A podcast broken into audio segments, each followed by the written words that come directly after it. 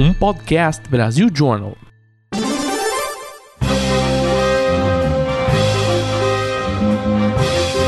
Eu sou o Paulo Silveira, eu sou o Rodrigo Dantas e esse é o Like a Voz.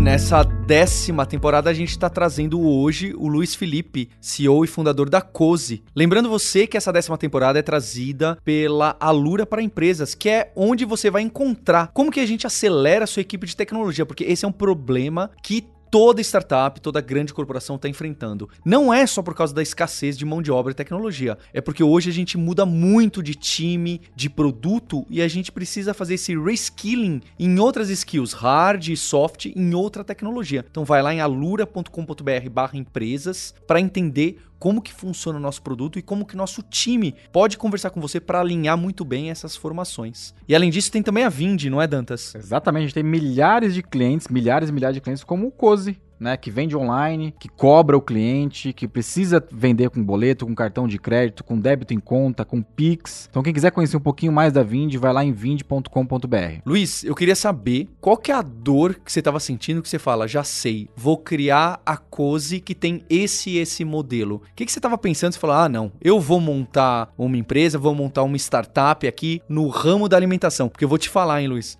Quando alguém fala, não, tô montando aqui uma startup, envolve comida, eu já falo, não, pera lá. Comida já é aquele pesadelo, certo? Porque é perecível, logística e tudo mais. Sim. Todo mundo tem medo, né? Porque realmente é uma coisa bem difícil de fazer. Bom, deixa eu voltar um tempo, porque é uma coisa que vem lá de trás, né? Eu, quando trabalhei na área de tecnologia aqui em São Paulo, passei por muitas empresas, né? E sempre na hora de almoçar, era um perrengue. Tipo, dava meio-dia, olhava pro lado, e aí, vamos almoçar onde hoje? Aí, não sei, vamos em tal lugar? Depois de meia hora decidia onde que a gente ia, chegava nesse lugar. E aí, até almoçar, voltar, você não conseguia nem tomar um cafezinho. Eu sempre imaginei o seguinte, por que alguém não pode criar uma estrutura dentro de uma empresa para te oferecer uma máquina automatizada, simples, só que, porém, fácil de usar, realmente, e com produtos realmente gostosos e de alta qualidade. Quando não fast food, não saquinho de salgadinho. Exatamente. Quando eu falo gostoso, é um produto que o pessoal coma e queira comer de novo. Porque, geralmente, o que é pronto não é bom, né? Aqui no Brasil, você vai no mercado, você vai na padaria e pega algo de saquinho, um sanduíche, uma salada, em geral não é gostoso. Eu acho que essa é uma demanda que tem, que no Brasil não tinha sido resolvida, e até hoje não foi, que são de refeições prontas para consumo que você consiga pegar e comer. Mas voltando para a empresa, na hora de comer nas empresas sempre foi, para mim, um transtorno, né? E eu sempre imaginei que algum dia eu gostaria de montar uma empresa que pudesse oferecer um produto dentro das empresas para as pessoas não terem que sair na hora do almoço. Mas sempre foi só uma vontade, assim. Então eu passei aí, trabalhei em várias empresas aqui em São Paulo, e aí depois de uns 10 anos... E com essa semente na cabeça, e depois de ter feito várias coisas, várias empresas que eu acabei montando no futuro, aliás, no passado, né? Eu um dia eu falei assim, em 2019, não, agora chegou a hora de eu montar aqui uma empresa que eu sempre quis montar, que pudesse envolver alimentação e tecnologia. Então daí nasceu o Cozy. A gente começou o Cozy, na verdade, pela geladeira, uma solução tecnológica muito simples, né? Ou seja, um locker na porta, um sensor de temperatura, e em paralelo a gente montou uma produção de alimentos, de comida, né? Aqui em São Paulo, e a gente começou a operar essa solução em janeiro de 2020, pré-pandemia, exato. Fevereiro de 2020 a gente colocou a primeira geladeira na primeira empresa, em março a gente estava colocando a terceira geladeira, a gente tinha colocado na terceira empresa e veio a pandemia. E aí a gente parou tudo, né? Obviamente que as empresas zeraram, a gente já tinha comprado um monte de geladeira. Nossa. Já tinha uma equipe montada, chefe, cozinheiros, ajudantes, motoristas, a gente comprou carros para fazer as entregas, as reposições, né? E aí a gente falou, o que a gente faz? Para ou continua? A gente decidiu continuar, porque uma das pessoas da operação tinha muita experiência em refeições prontas ultra congeladas, que é um modelo que já está bem comum, já estava bem comum no Brasil, né, e fora do Brasil. E a gente falou, vamos mudar o modelo, vamos pivotar aqui E aí criar um cardápio de refeições prontas, ultracongeladas e de alta qualidade, que é um tipo de mercado que ninguém estava explorando ainda. Muito focado, de novo, né, na questão da qualidade, ser gostoso. E só um parênteses, né? Pra gente, pra mim, ser gostoso é uma estratégia. Porque quando é bom, a pessoa quer comer de novo. E o preço tem que ser razoável, né? E realmente, até falando um pouco disso, e já volto para a história da geladeira e do congelado, é difícil você conceber, criar um produto, uma comida, uma refeição que seja muito gostoso a um preço bem barato. É bem difícil. Esse é o desafio de quem tem um restaurante, quem tem uma indústria, né? Porque você tem que combinar os insumos de alta qualidade, que geralmente são caros. Depende de como é criado lá um boi, uma galinha, o peixe de cativeiro é peixe pescado, sabe? Então, tudo isso influencia no preço do insumo, e quanto melhor o insumo, melhor o produto. Então, é uma coisa que ela é um depara, sabe? Mas você consegue fazer uma coisa razoável, ou seja, entregar um produto realmente de alta qualidade a um preço razoável. Enfim, voltando ao início da pandemia, né? Então, a gente decidiu realmente montar essa operação de ultracongelados, e a gente já viu o modelo, em vez de geladeira, vender online. Então a gente subiu uma plataforma de e-commerce em questão de 2-3 semanas. Que você desenvolveu, né? Exatamente, que eu desenvolvi ao longo dos anos. Então foi assim, pra gente foi muito rápido fazer, né? E aí em questão aí de 3-4 semanas a gente começou a rodar essa operação nova. E com a operação B2C, venda de comida pronta, ultracongelada, de alta qualidade, com entrega própria em toda a Grande São Paulo, né? Que é o modelo que eles chamam de NVB. E daí a gente começou a vender e a gente... começou a vender bastante, né, em 2020. E aí, obviamente, a aquisição de usuários em mídias tradicionais, que a gente já chama tradicional, né? Então, Facebook, Google, Instagram. A gente começou a dobrar a receita mês a mês. Isso até o final do ano, de 2020. Chegou no final do ano, a gente tinha um espaço, nossa sede, uma garagem muito bonita, né? Que a gente decidiu montar uma loja conceito. A gente falou, vamos montar uma loja para ver o que acontece? Vamos, né? E a gente investiu ali um pouco de recurso, montou uma loja em 3 semanas, isso em dezembro de 2020. E aí a gente decidiu, vamos comprar mídia para a loja, ver o que acontece? E daí a gente ficou surpreso, cara, que as pessoas adoraram a loja, porque... tangibiliza, né? Exatamente, porque embora essa coisa do digital, todo mundo quer comprar online, é legal e faz sentido, é mais prático e tal, mas você acaba perdendo o contato com o atendente, e você vê o produto. Então a gente percebeu isso, que as pessoas queriam ir na loja. E quem comprava online gostou de conhecer a loja, quem não conhecia o online conheceu a gente pela loja, e a gente conseguiu criar recursos na plataforma do Pequeno Go, por exemplo. A pessoa tá indo pra casa, compra no carro, passa na loja e pega o produto. Então a gente começou a brincar muito com essa história do Omnichannel, né? Que tá muito no começo pra gente ainda, porque a gente tem 2 anos de empresa. A gente faz agora 2 anos de empresa, em abril, né? E aí virou o ano 2021, começou a vir um resultado rápido da loja que a gente montou. E aí, logo em abril, maio, a gente falou assim, escuta, vamos montar uma segunda loja? Mas vamos. A gente fez um estudo dos bairros que a gente mais entregava, e a gente montou uma segunda loja no bairro do Paraíso, perto ali dos Jardins, aqui em São Paulo também. E aí, logo no terceiro, quarto mês, a gente atingiu o break-even da loja, e a gente se anima muito com a história de loja. Mas, obviamente, não deixando de lado o site. Então o site é um grande canal de vendas, obviamente, mas a gente acredita muito na questão do multicanal, que eu acabei não falando até, né? Até quando eu concebi o projeto lá atrás, da história das empresas geladeiras, para mim sempre foi muito forte a questão de começar pela empresa e depois ir pro B2C, ir pro online, ir pra loja. Então, mas a pandemia inverteu isso tudo. Então a gente tá fazendo, na verdade, o que a gente ia fazer, só que a gente inverteu completamente, né? E aí em 2021, a gente, no final do ano, a gente decidiu montar uma terceira loja. E a gente montou uma loja agora em dezembro, né? As 3 em São Paulo, né? Isso, as 3 em São Paulo. A gente montou em Perdizes. Então essa loja tem agora 2 meses e meio, 3 meses. E aí virando 2022, a gente... com o suposto retorno da galera para os escritórios, um modelo híbrido, mas o ponto é, a gente falou, poxa, será que vale a pena a gente agora retomar de novo o corporativo? A gente estudou, conversou ali, olhou lá e falou, vale a pena. Primeiro porque a gente já tem as geladeiras, tem os freezers, a gente tem a tecnologia de vending machine, e não é aquela vending machine tradicional, né, que você pega, cai, explode a comida embaixo, não, é uma coisa diferente, né? A gente tem os produtos, a gente tem mais de 150 SKUs, então a gente decidiu retomar o mercado agora do B2B, inclusive a gente imagina que ainda esse mês a gente vai voltar na primeira empresa com esse modelo, e aí a gente vai estar presente em 3 canais distintos, né? No online, no offline, lojas físicas, e também no canal empresas. Round 2, fight!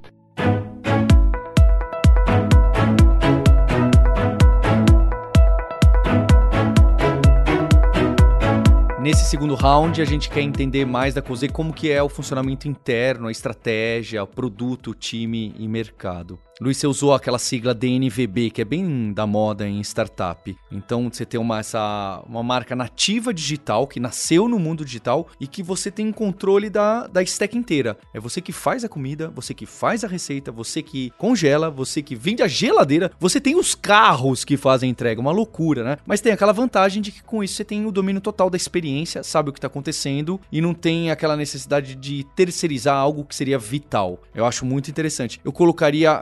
a gente teve aqui no podcast o Dominique da Amaro, e a Amaro é um case muito desse, né? De criou a própria roupa, a própria marca. Só que, pelo que eu sei de você, você decidiu ir além dos produtos que o Luiz gosta de cozinhar, porque a gente sabe, aqui a gente tem uns spoilers, que você, apesar de ser um grande programador, você sempre foi envolvido com gastronomia, com comida, de maneira muito séria e de maneira estudiosa. Então, por que você dá esse passo de vender comidas famosas de super restaurantes dentro da Cozy, sendo que você poderia fazer o seu? Qual que é essa estratégia? Tá. É verdade, cara. Eu sempre gostei de cozinhar, sempre estudei, já fiz muitos cursos, contratei muitos professores particulares de culinária, contratei chefes de cozinha para me ajudar, me ensinar a cozinhar. A resposta, assim, talvez seja a seguinte... A gente entendeu, no meio do caminho, que a gente não ia conseguir produzir tudo que a gente gostaria de vender. Porque para você fazer de tudo bem feito, é muito difícil. Imagina eu querer fazer pizza, fazer massa de levain, fazer pão, fazer doce, fazer massa de recheada, fazer feijoada, fazer... Enfim, é muito complicado. Teria que ter uma equipe muito de amplo espectro, né? Ou você focaria só... em um nicho, mas você queria ser sempre bem abrangente. Exato, porque quando a gente vende de tudo um pouco, né, a gente consegue aumentar carrinho de compras, consegue atingir um público maior. Mas a gente no começo tentou fazer isso e a gente viu que era bem difícil. Por outro lado, a gente percebeu na pandemia, muitos restaurantes famosos começaram a... Muitos deles criaram uma linha de congelados. A gente falou, poxa, será que esse pessoal não venderia pra gente? E a gente nasceu em 2020, né? Ninguém conhecia a gente. E eu peguei o telefone e saí ligando, né? Então eu lembro que o primeiro parceiro que a gente fechou, a gente queria fazer pizza. Queria ter pizza no Cozy, né? Pizza congelada. Mas eu não queria qualquer pizza, queria uma pizza de categoria, né? Naquela estratégia de ser muito gostoso e a pessoa comprar e querer comprar de novo e falar bem da pizza, porque realmente é muito boa. E aí eu fui lá, procurei melhores pizzarias de São Paulo. Apareceu 10 pizzarias. Eu liguei pras 10. Tentei falar com o dono das 10. Um quis me vender. E aí a gente conseguiu vender e até hoje vende essa pizza que, inclusive... Estoura, né? Qual que é mesmo? É de uma pizzaria muito boa. É essa pizza da Carlos Pizza. É muito famosa. Boa mesmo. Eu sou cliente do Cozy e eu compro Carlos Pizza. Essa pizza realmente é fantástica. Muito boa mesmo. E olha que estratégia, uma lição de startupismo. O Luiz, que não é novato em startup e empreendedorismo, ligando para os 10 possíveis clientes. Não. O outbound de raiz. Não, o Luiz, que é programador, que é investidor anjo, foi o primeiro investidor da Vindi, foi investidor da Idwall, tá montando uma empresa depois de exits... Pegando o telefone. Não, isso é uma lição, porque hoje em dia todo mundo cria um squad pra fazer isso aí. Pois é, tem muita startup, empresa, que vai criar um squad pra fazer essas ligações, não é? E você foi lá, não. Eu tô montando, eu vou ligar pra ver, pra fazer o teste de hipótese, pra sentir a dor do cliente, ouvir o que o dono, o que a dona tá falando. Então, acho que essa é uma lição muito forte de você tá totalmente amarrado, entendendo o negócio em sua totalidade. A gente... Foi engraçado, né? Assim, na verdade, sim, tá sendo muito divertido, cara, a operação. E esse é um dos componentes pela qual fazer parte do projeto, né? Obviamente, a gente quer montar uma empresa que seja lucrativa, que ela dê retorno para os acionistas, para os funcionários e para a sociedade, de maneira geral. Mas tinha que ser divertido, porque acho que hoje em dia, né, ainda mais pós-pandemia ou ainda na pandemia, as pessoas estão buscando algo a mais. Não é só o financeiro, não é só montar uma empresa, empreender. Tem que ser divertido. E tá divertido. Então, para mim foi muito divertido ligar para as pizzarias.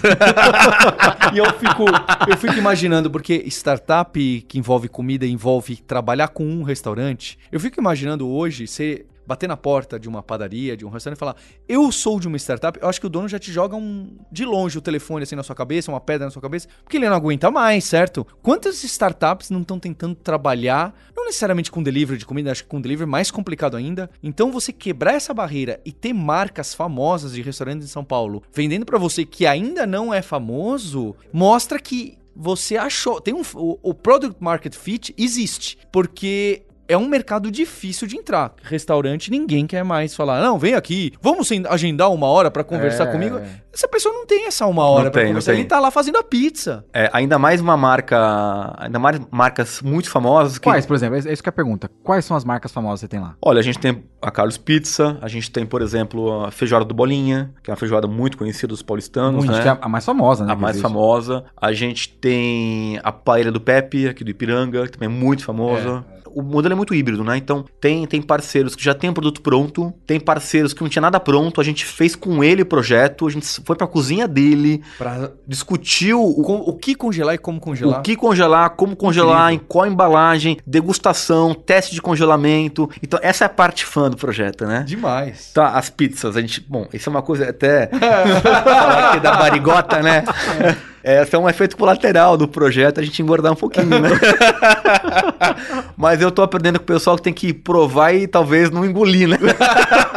É igual vinho, né? Não, é verdade. Porque a gente lá é alucinado por degustação. Porque assim, a gente é muito rígido com relação à qualidade lá. Ou seja, a gente, nesse conceito de ser gostoso... A gente, por exemplo, pra aprovar um parceiro, cara, a gente tem que aprovar, a gente testa e prova uns 30, 40, sem brincadeira. Itens diferentes, marcas diferentes. Porque a nossa marca, né, que a gente tá expondo no mercado, a gente investe muito na marca, embora esteja no começo ainda empresa, a gente acredita que a gente tá desenvolvendo uma marca que vai se tornar referência no segmento de refeições prontas, de alta qualidade, né? E então a gente realmente faz parte da cultura da empresa já, o produto tem que ser gostoso, sabe? E de novo, né, não é um produto premium nem gourmet. Embora seja de alta qualidade, é um produto que a gente acredita muito que ele é democrático. E com o volume de venda, a gente acredita que consegue ser ainda mais democrático. Legal. Ô Luizão, assim, aí, você falou de qualidade, né? Eu queria fazer um elo com a sua carreira de programador, né? Desenvolvedor, né? Que hoje chamam-se engenheiros, né? Empreendedor de tecnologia com o Cozy agora, né? Eu e o Paulo, a gente investiu no Cozy, né? E na primeira visita que eu fiz na cozinha do Cozy, eu fiquei impactado, que parecia um negócio... Parecia um negócio que não existia. Laboratório espacial. Um laboratório, tudo automatizado, tudo limpo, nem parecia uma cozinha, né? O quanto que isso veio da cabeça que você tinha de gestão de projeto? Porque você desenvolveu software na sua vida inteira. Você consegue sentir que isso foi um ingrediente importante para esse... Ou é só um toque mesmo?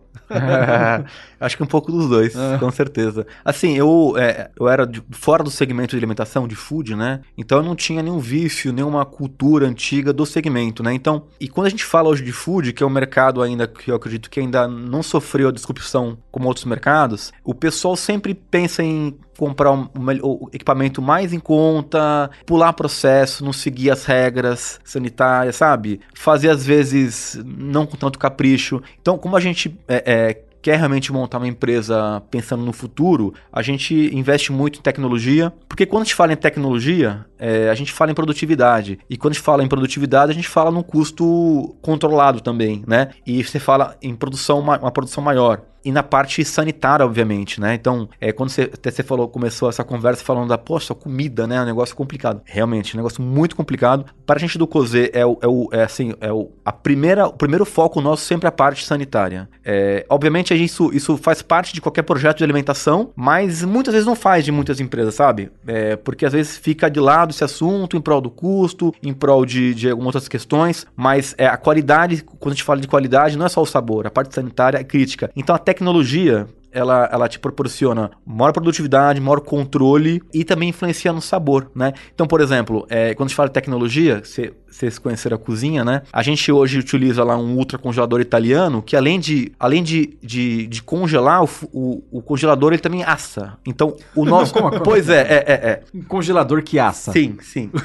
Então, por exemplo, o nosso ultracongelador, ele de madrugada, à noite, você programa ele, à noite ele liga, ele assa o que tá dentro e depois de assar, ele congela. E a equipe chega de manhã cedo na sede... Já distribui, embala e acabou. Fim do jogo. E daqui pra frente, esse tipo de coisa só tende a crescer. Claro, são máquinas caras, mas você tem produtividade, você tem tecnologia. Você não precisa de gente, 3, 4 pessoas olhando. Seria menos gente, exatamente. né? Então isso, a cozinha é uma coisa que o ambiente de produção, né, ele vai mudar muito nos próximos anos. É os Jetsons mesmo, né? Sim, sim, com certeza. Ah, os fornos. Os nossos fornos, eles, à noite, eles se dão um banho sozinho, né? É verdade. Você programa ele. Não, e se você... O forno se lava sozinho. Sozinho, sim, sim. Se dá banho, melhor, mais bonito. Se dá mais banho. Legal. Então, você programa ele, aqui vai embora pra casa, né? Limpou a cozinha, lavou a cozinha, como fazem todo dia, vai pra casa. Na hora que eles programaram, o forno liga, joga sabão, joga água dentro de si próprio e se lava inteiro. E seca depois, porque é um forno, né? Então ele consegue secar também, né?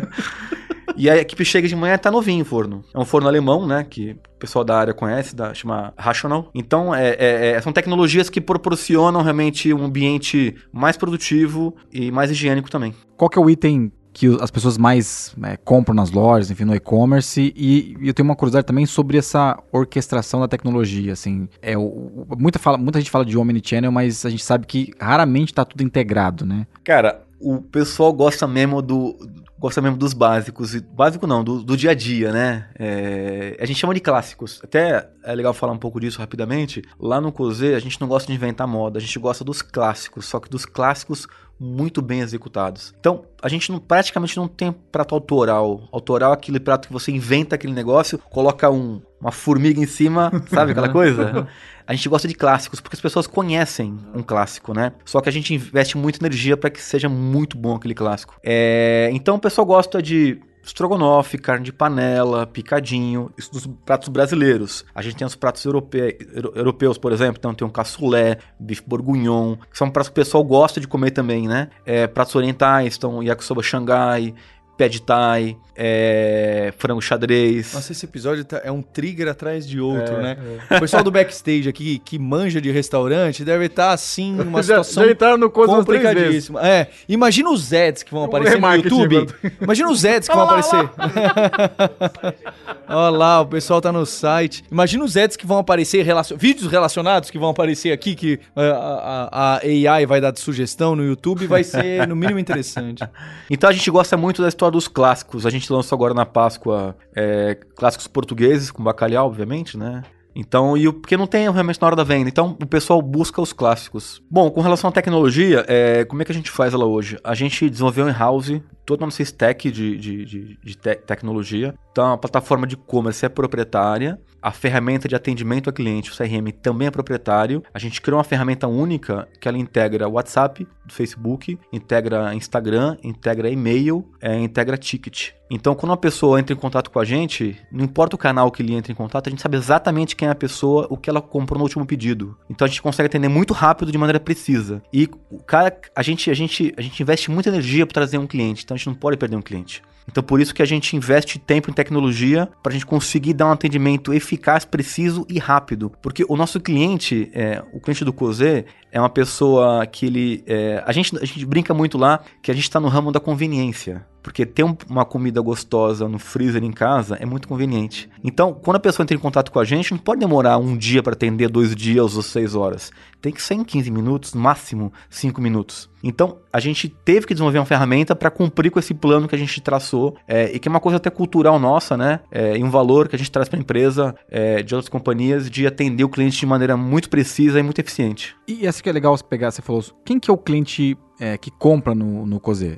Eu sou um comprador que eu tenho preocupação muito com a qualidade e com a hora de entrega. Então, eu compro e às vezes eu me assusto que em meia hora tá na minha casa, né? Mas em geral, quem que compra? Porque assim, você tá concorrendo com o iFood, você tá concorrendo com o cara que cozinha em casa também, você concorre com o restaurante da esquina. Olha, a persona que compra da gente, ela é uma pessoa que... A gente tem até uma frase de efeito pronta, né? É uma pessoa que trabalha muito, não tem tempo de fazer comida, porém não abre mão na hora de comer de um produto realmente gostoso e prático. Essa é a persona que a gente vai atrás. Isso traduz em quê? Numa pessoa na faixa etária entre 30 e 50 anos de idade, que trabalha em empresas de médio e grande porte, ou são empreendedores, ou são executivos, médicos, consultores, advogados. É um público bem grande. Então, o que eles têm em comum é exatamente isso. Eles trabalham muito e pelo fato de eles trabalharem muito, eles não abrem mão na hora de comer de ser uma comida realmente gostosa. Luiz, acho que... Voltando no assunto do stack inteira, de você dominar, de você ter até o carro de entrega ou algo assim, não é? E também do desenvolvimento. Então, a gente tem um público grande também. A grande parte das pessoas que eu vejo, gente, são pessoas que estão em nível de coordenação gerencial, querem dar um próximo passo na carreira, querem trabalhar numa startup ou entender como inovar dentro da corporação. E também tem muita gente querendo empreender. Tem uma parcela da audiência do Like a Boss que são pessoas que programam, engenheiros e engenheiras de software, como você, como eu. O Dantas aqui está em minoria nessa mesa.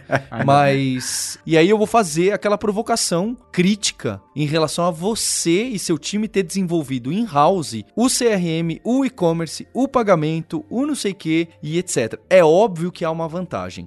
Você controla toda a experiência que você tem de relacionamento com o seu cliente. Você tem uma experiência única. Não é um e-commerce white label que todo mundo é igual, não é... Tem um monte de vantagens. Ao mesmo tempo, construir tudo isso do zero... É um enorme investimento, não só de dinheiro, como de tempo. E também tem aprendizado, que outros e-commerces já aprenderam, que você tá tomando essa porrada agora. Como que fica esse jogo? Porque eu sei que você é uma dessa pessoa que gosta muito de mão na massa, operação, construir tudo e ter total domínio do que tá acontecendo. E que... É engraçado eu te colocar essa provocação, porque... A Alura também é assim, né? A Alura foi assim também bastante. A gente construiu o LXP, o LMS do zero, mas aí tem um porém. Eu sei que você vai falar. Em 2011, 2013, não havia... Então, claro. Não havia LMS.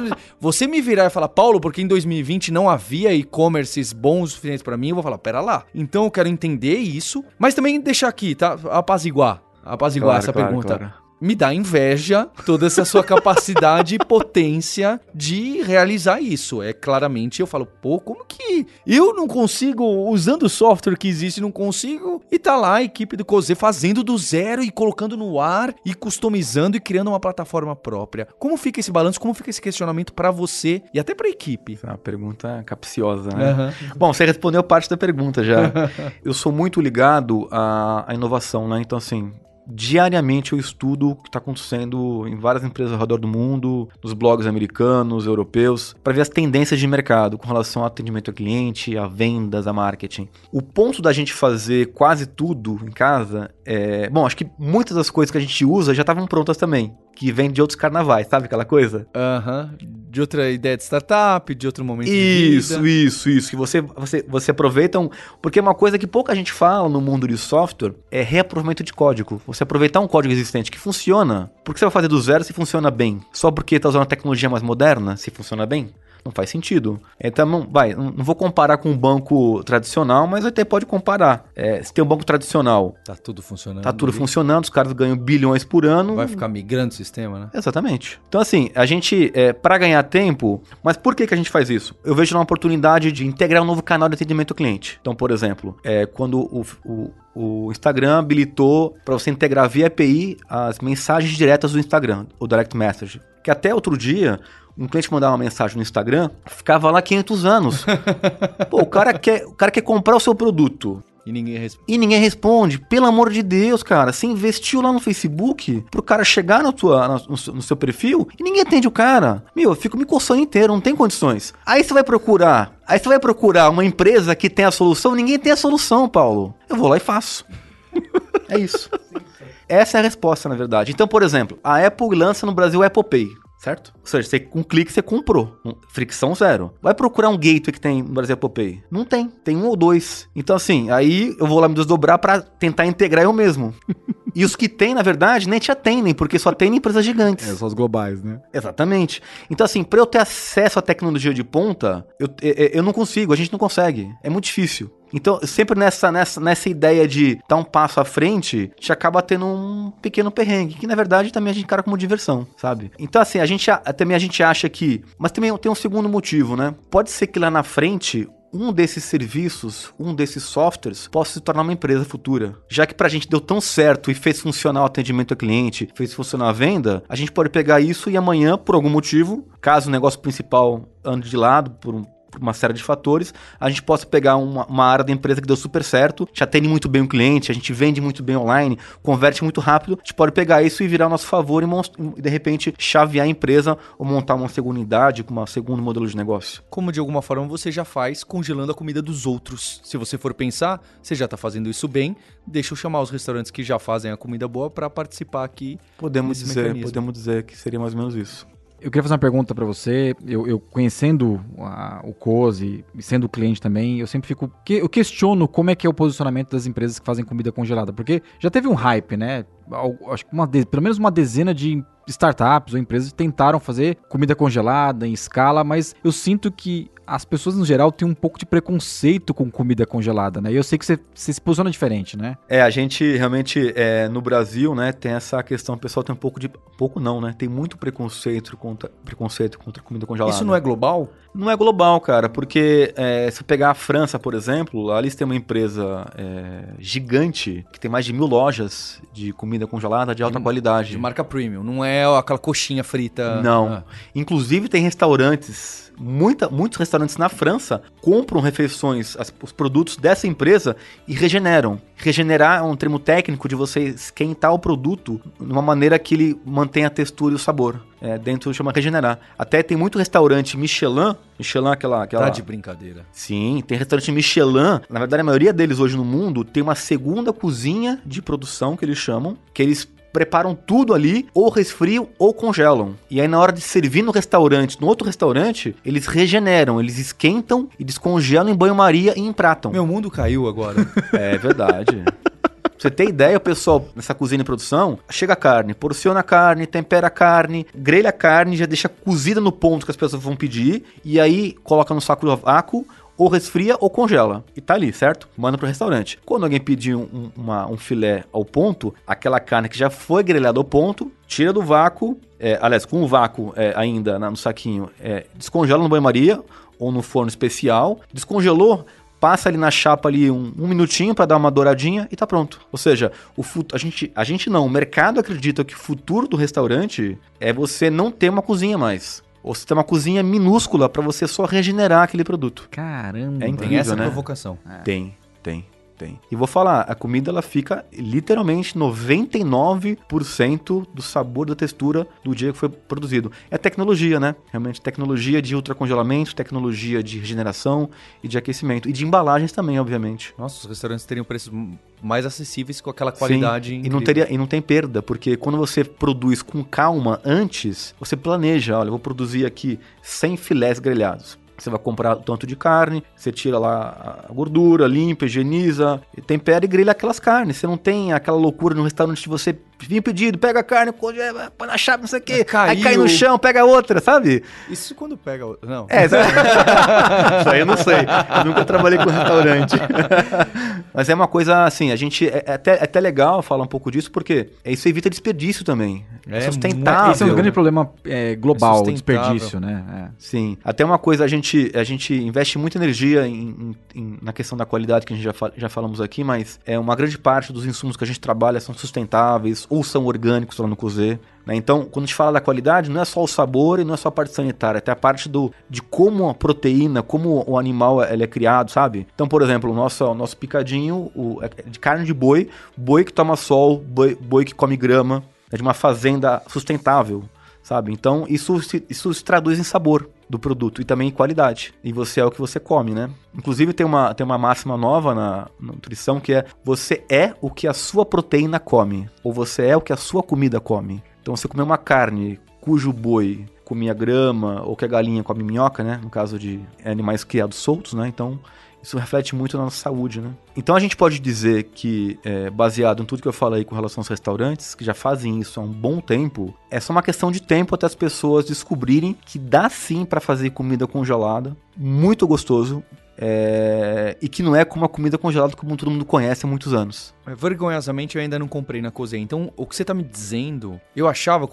Você vê, eu não entendi essa proposta. Eu achava que era nós fazermos alimentos bons congelados. E não que a parte do congelamento você faria... A parte do congelamento é uma parte que você faz melhor que outros. Que esse processo de congelar, se eu comprar de você, até essa parte é feita de uma forma diferente, logo vai ser melhor. Não porque o produto que foi congelado já é bom, mas porque foi congelado de uma maneira... também diferente num processo estudado. Então tem vários passos aí que são compostos para me trazer uma experiência diferente e ajudar a quebrar essa barreira do alimento congelado. Exatamente, não é só o congelamento, tem um processo de congelamento que chama-se cook and chill, que é você cozinhar e resfriar rapidamente, e tem uns equipamentos que te permitem você fazer essa técnica, e embalagens especiais também, né? Qualquer embalagem que a gente utiliza, embalagem que pode ser aquecida no banho-maria e que não libera nenhuma toxina para o alimento, né? Então tem a tecnologia de preparo, tem o processo, tem a tecnologia de embalagem, né? E também tem todo o estudo sobre qual tipo de produto fica melhor congelado, qual não fica melhor, sabe? Então realmente é um novo paradigma na indústria de alimentação. A gente diz muito que a indústria agora de alimentação é a próxima a ser reinventada, sabe? Como foram outras indústrias nos últimos anos. E ainda com relação à parte de ultracongelamento, e na história dos parceiros, dos restaurantes famosos, a gente está levando agora a nossa tecnologia e o nosso processo, nosso aprendizado para o parceiro, que ainda não fez isso, para que ele consiga viabilizar que uma parte da operação dele seja produzida dessa maneira, para que a gente consiga distribuir o nosso canal de vendas, seja ele na empresa, seja na internet ou seja numa loja física. E tem parceiros novos entrando nesse formato. Exatamente, parceiros novos entrando nesse formato. Como eles estão acostumados com a cozinha tradicional, vamos dizer assim, né? Que o cliente pediu, cozinha e entrega. Então, como a gente tem esse conhecimento, a gente está fazendo, unindo o útil ao agradável. Ou seja, uma marca famosa que quer entrar no projeto do Cozy, a gente agrega o nosso conhecimento, a nossa tecnologia. Round 3, fight!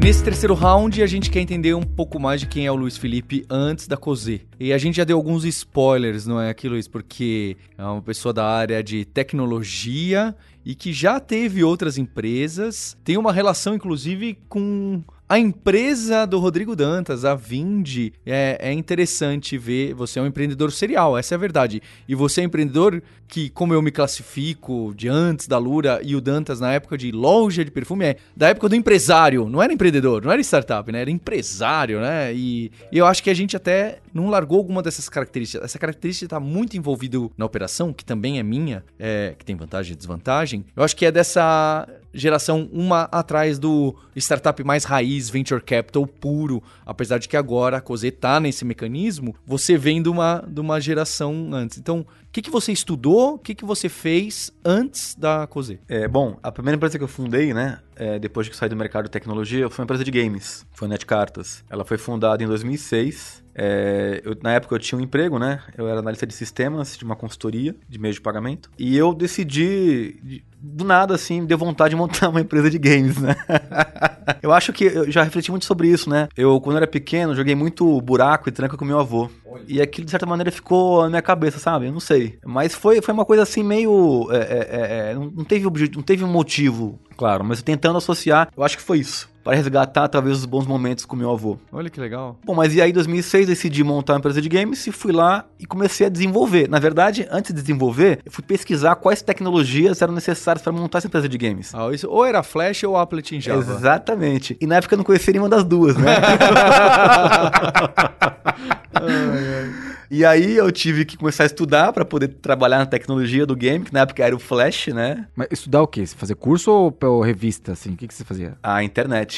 Com certeza, internet. Na época ainda comprava uns livros, né? O livro era bem forte. É até engraçado dizer como foi a história do NetCartas, como eu comecei a fazer o... Vai lembrar que NetCartas foi um dos principais, se não o principal site de cartas do Brasil. Foi. Sim, então quando lançou o NetCartas em 2007, ano seguinte, tinham talvez duas empresas de games no Brasil.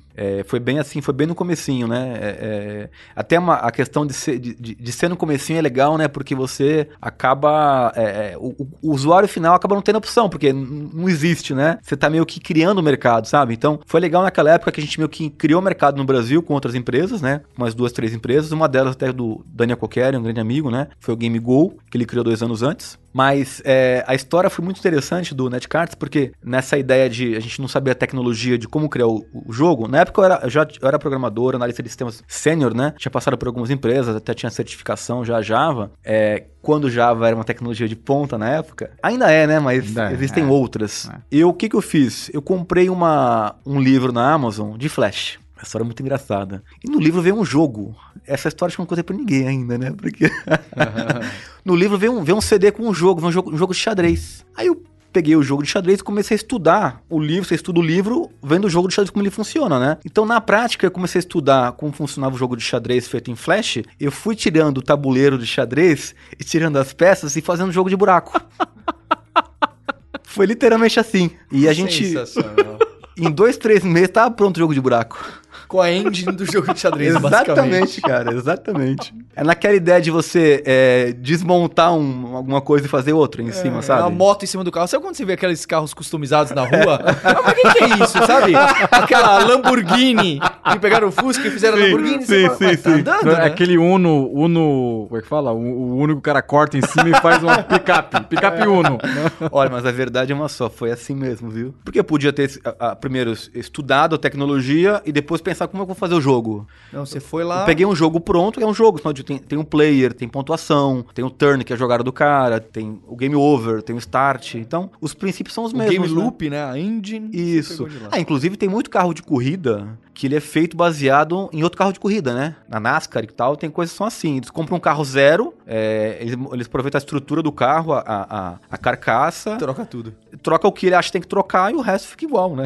Uhum. O ponto é, a gente colocou no ar o site em 2007... Foi engraçado na época que... Coloquei no site depois... Eu fiquei 1 ano desenvolvendo o jogo, né? Foi bastante tempo na época. Porque eu tinha um emprego, precisava trabalhar, pagar o aluguel, né? E eu só tinha tempo à noite e final de semana, né? Então, quando eu vinha um feriado, eu ficava louco pra trabalhar, porque era o tempo que eu tinha pra trabalhar, era o feriado. Era a história clássica, né? Dos desenvolvedores que começaram os negócios, né? Sim, sim. E aí, quando eu coloquei no ar depois de 1 ano, isso foi em 2007, eu coloquei no ar esperando que aparecesse algum usuário, obviamente, e lógico que não apareceu ninguém, né? Porque você não contou pra ninguém. Eu fiquei 1 ano trabalhando só. Não tinha essa de você fazer SEO content, porque o Google tava nascendo também, né? Lá nos Estados Unidos. Era tudo muito novo, né? Na época, inclusive, em 2007, o Google não tinha aberto ainda no Brasil a série pra poder vender mídia. E aí, quando eu coloquei, eu falei, caramba, como é que vai ser agora?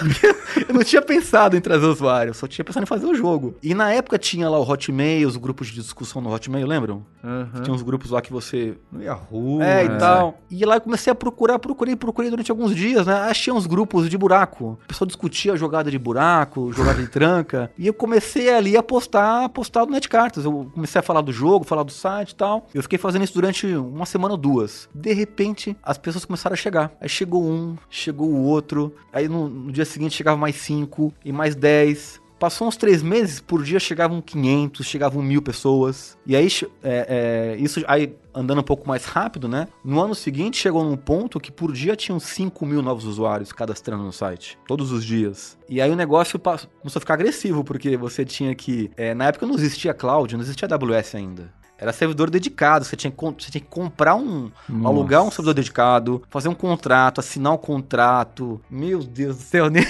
Era um negócio realmente complicado. A gente, inclusive, voltando um pouco naquele papo de você fazer tudo, em 2007, praticamente não existia gateway de pagamento, sistema antifraude, sistema de atendimento ao cliente, igualzinho, não existia nada. Você tinha que fazer tudo. E foi o que? A gente fez tudo.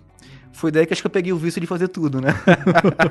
Então aí, foi um momento muito bom pra você criar uma empresa de games em 2006, 2007, porque era bem no comecinho, né? E deu super certo no NetCartas, né? E aí a gente montou uma equipe, aí a empresa cresceu, né? E aí eu tentei, no meio do caminho, criar outros projetos, né? Porque uma coisa muito ligada a essa história de eu pesquisar, tecnologia, inovação, a gente sempre fica com uma ideia constante na cabeça... Qual vai ser o próximo negócio, sabe? É uma coisa meio, até às vezes, viciante, né? Eu sei que às vezes não é muito positivo isso. Bom, mas e aí, no meio do caminho, eu tentei montar outros projetos, né? É porque a gente só fala do sucesso, não fala do insucesso. Lá no NetCartas, até em 2000... Depois do NetCartas, em 2009, 2010, eu montei um site de paquera chamado NetXaveco. Era a época do par perfeito, que ainda existe, né? Até onde eu sei. Mas foi interessante porque no meio do projeto do NetCartas, ele ainda existe, inclusive ainda hoje, né? Estamos em 2022, uma empresa autônoma, vamos dizer assim. Tem equipe e tal. Eu tentei montar 3 empresas nos anos 2009, 2010, 2011. E as 3 não deram certo. Eu investi bastante recurso e energia nisso. Depois do terceiro insucesso, eu tive que estudar. Eu fui estudar, porque não estava dando certo, né? Eu estava fazendo algo muito errado. E eu fui estudar literalmente. Comecei a ler livro, contratei consultor, fui viajar para congresso, assistir palestra. E daí eu caí uma grande ficha. ficha que eu tava investindo em projetos e não em pessoas. Foi daí que eu entendi que eu tinha que procurar parceiros, empreendedores e founders para montar um novo negócio. E daí que as coisas começaram a mudar um pouco, ou bastante. Luizão, você que está num momento especial no Cozy, enfim, você é investidor também, tem o NetCartas também, né, que você deve ser um mentor do time lá ainda, né? Mas o que você faz nas horas vagas quando você não está programando, testando receita e conversando com o dono de pizzaria? Olha, cara, eu gosto de estudar, eu estudo bastante, estudo não só tecnologia, estudo outros assuntos, ciências, política, economia, porque tudo hoje está interligado, sempre esteve, na verdade. Então eu gosto de estudar, estudo bastante, eu gosto de me exercitar, então procuro me exercitar, pelo menos para manter a mente saudável, né? Eu gosto de andar muito. Quando você anda no meio da rua, você pega sol, você vê gente, você espairece. E gosto muito de ficar com meu filho. Jogar bola com ele, jogar tênis com ele, jogar qualquer coisa com ele. E dar risada com ele.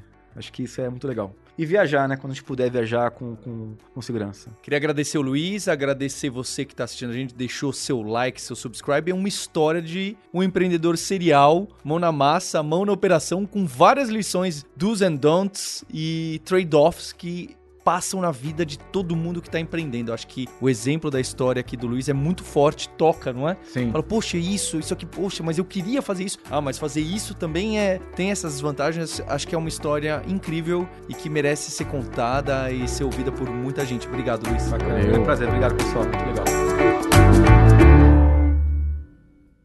Se você está procurando mais conteúdo de empreendedorismo, gestão e liderança, o Like a Boss agora faz parte do Brasil Journal Podcasts. O Brasil Journal, que já estreita as relações das startups com a Faria Lima, de fundadores e fundadoras, com todo o setor financeiro do país, agora tem esse portal incrível e está aumentando a forma que cria conteúdo. É com muito orgulho que o Like a Boss faz parte do Brasil Journal Podcasts. E também fica o convite para você entrar lá no likeaboss.com.br e deixar o seu e-mail na newsletter, porque o Like a Boss vai fazer parte da construção de uma nova escola de gestão. Uma escola que vai trazer gestão, liderança de forma moderna, de forma com tecnologia. Você vai ser a primeira pessoa a ficar sabendo. Então vai lá no likeaboss.com.br, deixa seu e-mail para aguardar essa grande novidade que chega no fim da temporada e também participar das nossas redes sociais. Lá tem o link do Instagram, do LinkedIn, do Telegram, onde a gente tem discussões sobre empreendedorismo, sobre C-Level, sobre gestão moderna e tecnologia. You win! Este podcast foi editado por Radiofobia, podcast e multimídia.